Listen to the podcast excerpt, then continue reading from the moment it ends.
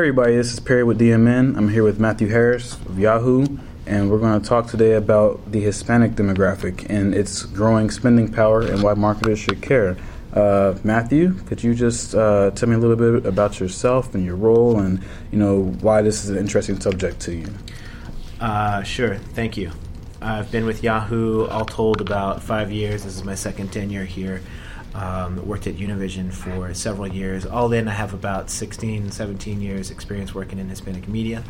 It's something I've been passionate about for a long time because I believe in the audience, I believe in the consumer, um, and I believe in helping marketers and advertisers reach this audience the best way possible. In my current role, I lead the U.S. Hispanic sales team here at Yahoo, and we work with general market agencies and with Hispanic agencies, as well as uh, many different internal stakeholders, mm. to achieve our, our objectives and help our partners achieve, achieve theirs. Very interesting. I, uh, I did do a couple stories for DMN uh, a while back about this is the specific audience, the Hispanic audience, mm-hmm. and how that that segment was growing. Excuse me. what are what are some of the things you're seeing out here, like as far as uh, the expanding demographic and you know spending power and all that?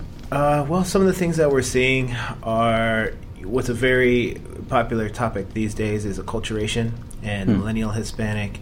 Um, you know, if you go back 15 years ago and you look at census data and you look at the Hispanic demographic in the U.S., you'll find that the growth, which there was growth and there continues to be growth, but the growth then was being driven by immigration.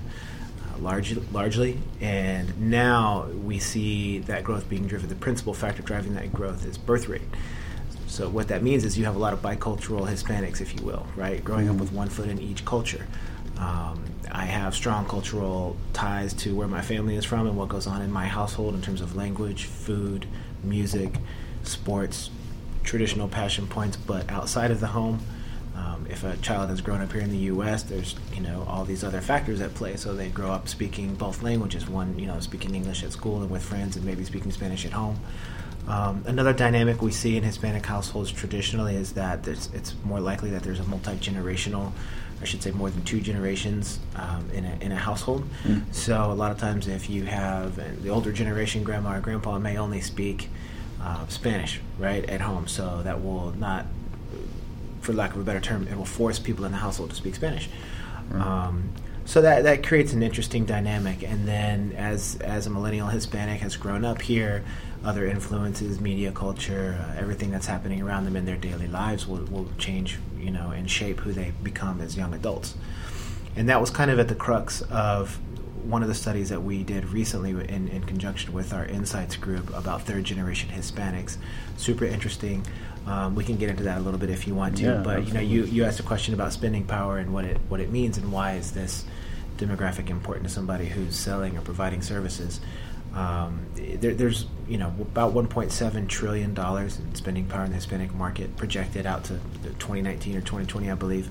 Um, the size of the prize is is no joke. It's a it's a huge deal. Um, and if you look at you know some of the economic factors that have shaped marketing and advertising and the economy in general over the last 10 years, you think about the housing crash, you think about um, you know the the Great Recession. Uh, the Hispanic demographic is one that is tried and true in terms of delivering ROI for advertisers. They're great consumers, they're loyal to brands, they have disposable income. So the ones who get it and who get it right have really, really they have a lot to show for it.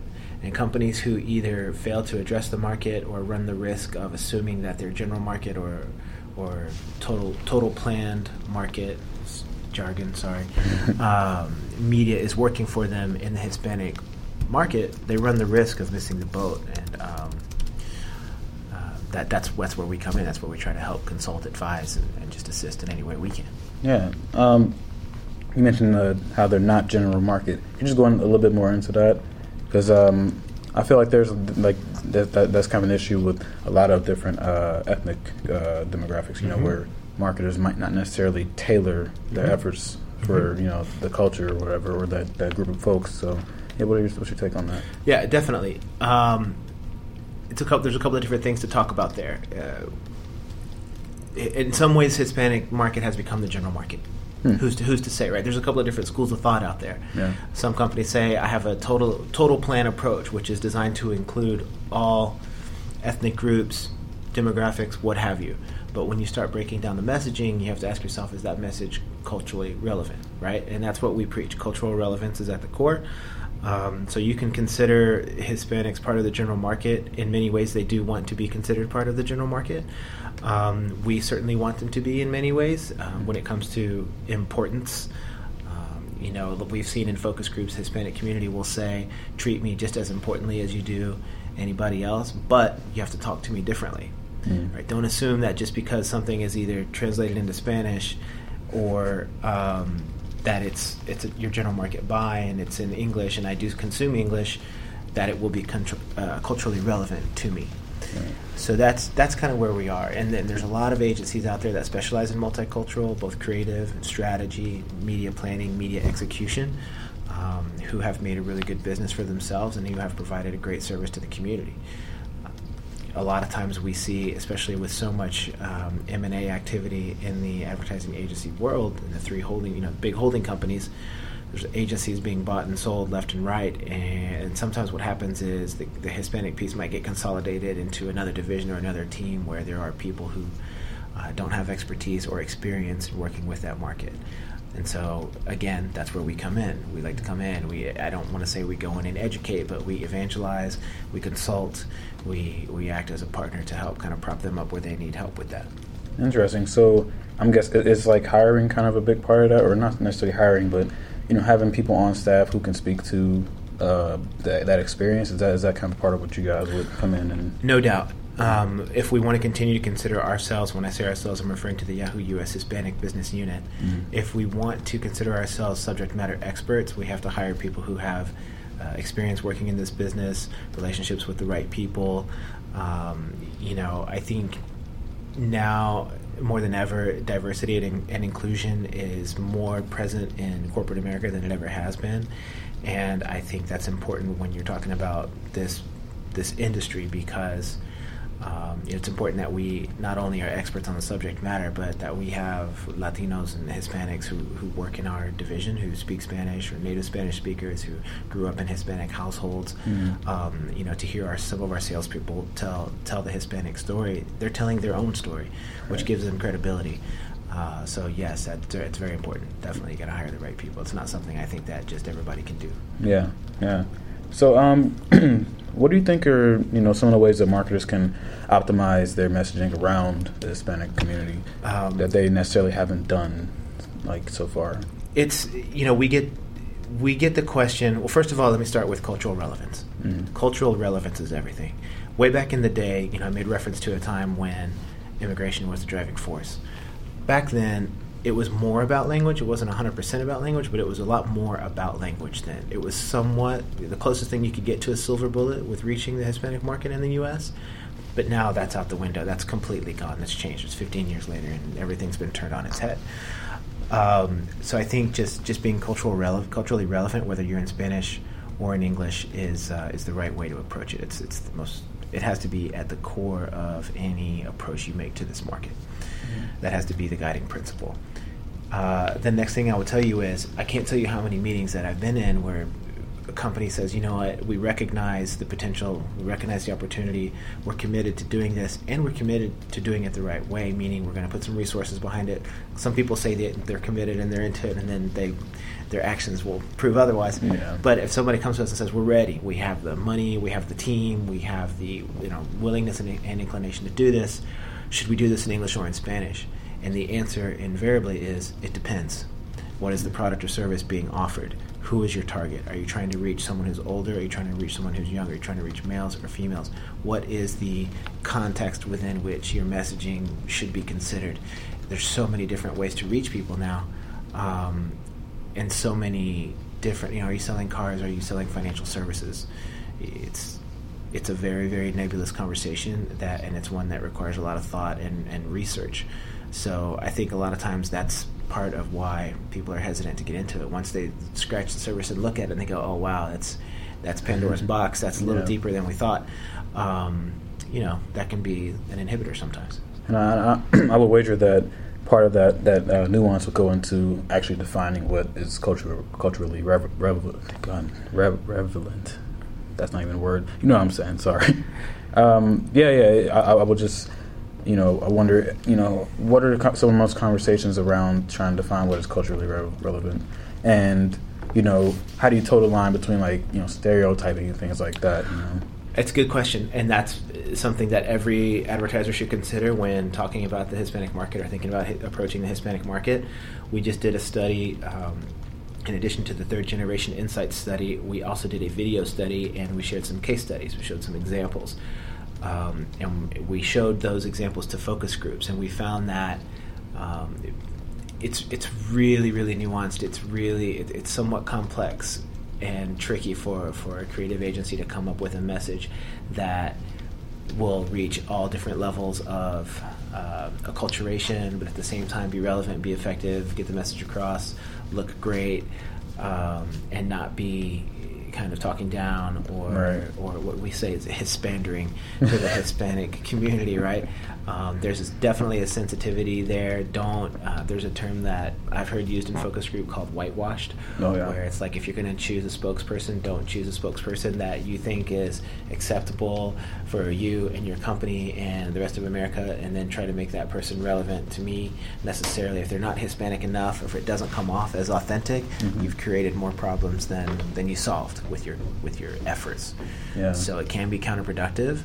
Um, you know, if, if you're not set up on the back end with resources to handle the influx of, of business that you should anticipate if you approach the Hispanic market, that's also counterproductive. If you have messaging in Spanish, make sure you have people ready to serve this community in Spanish. Um, you know, don't don't do a you know a Hispanic website with a Hispanic message asking people to come to your website and then have the website only available in English. Okay. Simple things like that are very important.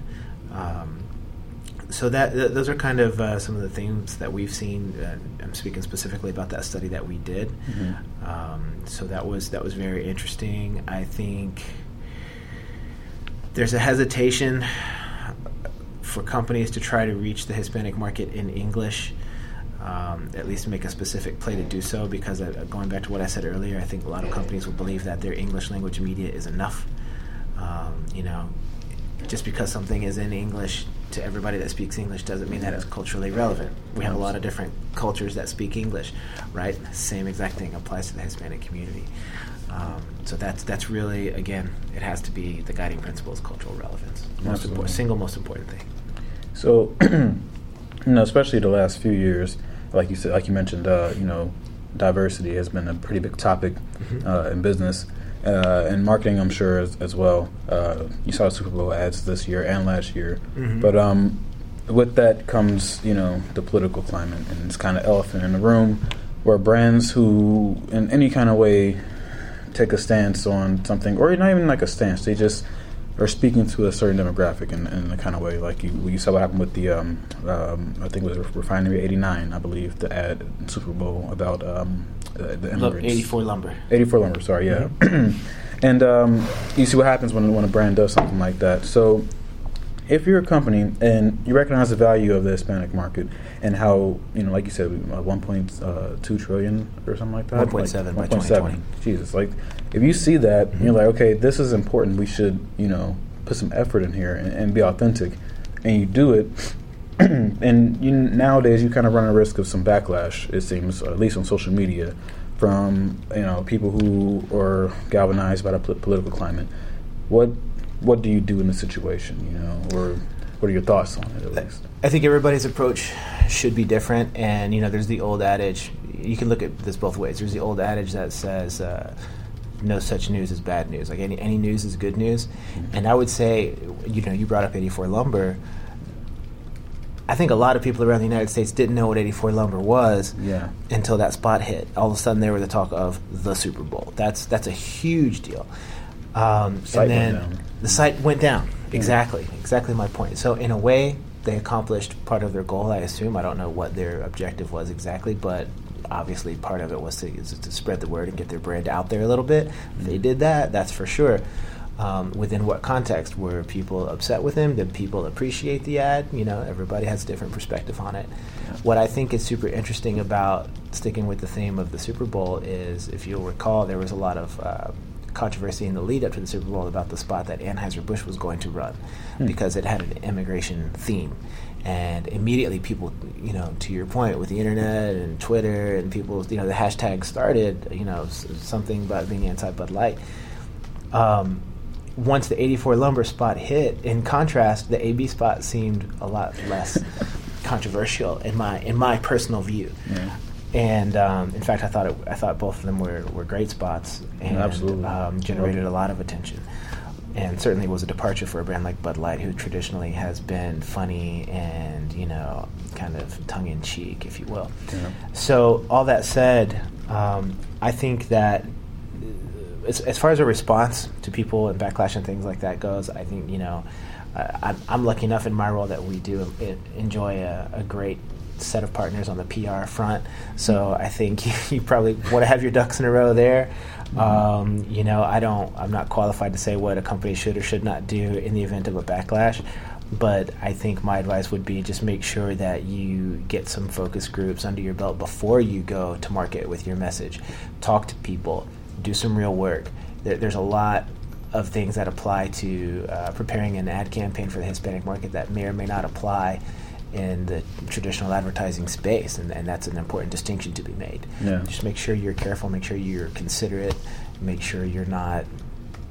You know, you're never going to be able to please everybody. Somebody's always going to have some something to say on Twitter, no matter what. We we know that, yeah, we've seen that. But at the same time, um, if a brand is willing to take a take a stand on, on moral ground and or, or side with one issue versus another, um, that's high risk, high reward. Um, I think it was probably a calculated move on 84 Lumber. I'm sure they, I mean, I would assume that they anticipated some form of yeah. emotionally charged response, be it good or bad. But at the end of the day, their brand is out there, and a lot of people were talking about 84 Lumber that had never heard of that company before. Yeah, still are, you know. And um, I think uh, what you said kind of speaks to it as well, where you know authenticity is a big thing. You know, as long as invariably, yeah, you're gonna somebody's gonna be upset. You know, you, you, could do nothing, and somebody's gonna be like, "Hey, this brand's not doing enough." Why aren't you, you doing? Yeah, yeah, and it's gonna something's gonna happen. So, but I think the, like the figures you speak to about 2020, 1.7 trillion, like that's a huge market, and like you said, it's kind of a mixed market at this point as well. Mm-hmm. You know, with um, the biculturalism. So, no, I think I think this is a great a great topic, and it's, it's something I feel like marketers should pay attention to. So, um, I really appreciate you, man. Uh, oh, it's glad, my pleasure. Glad you sat down with us and got into this pretty kind of heavy topic. You know. and, uh, it's what we do. It's uh, to me, it, it is heavy only because I'm passionate about it, and I've been doing it for a long time. So oh, that's good work. Uh, we need more of it. I would say. I agree. I appreciate it, Matt. All right. Thank Thanks, you. Man. My pleasure.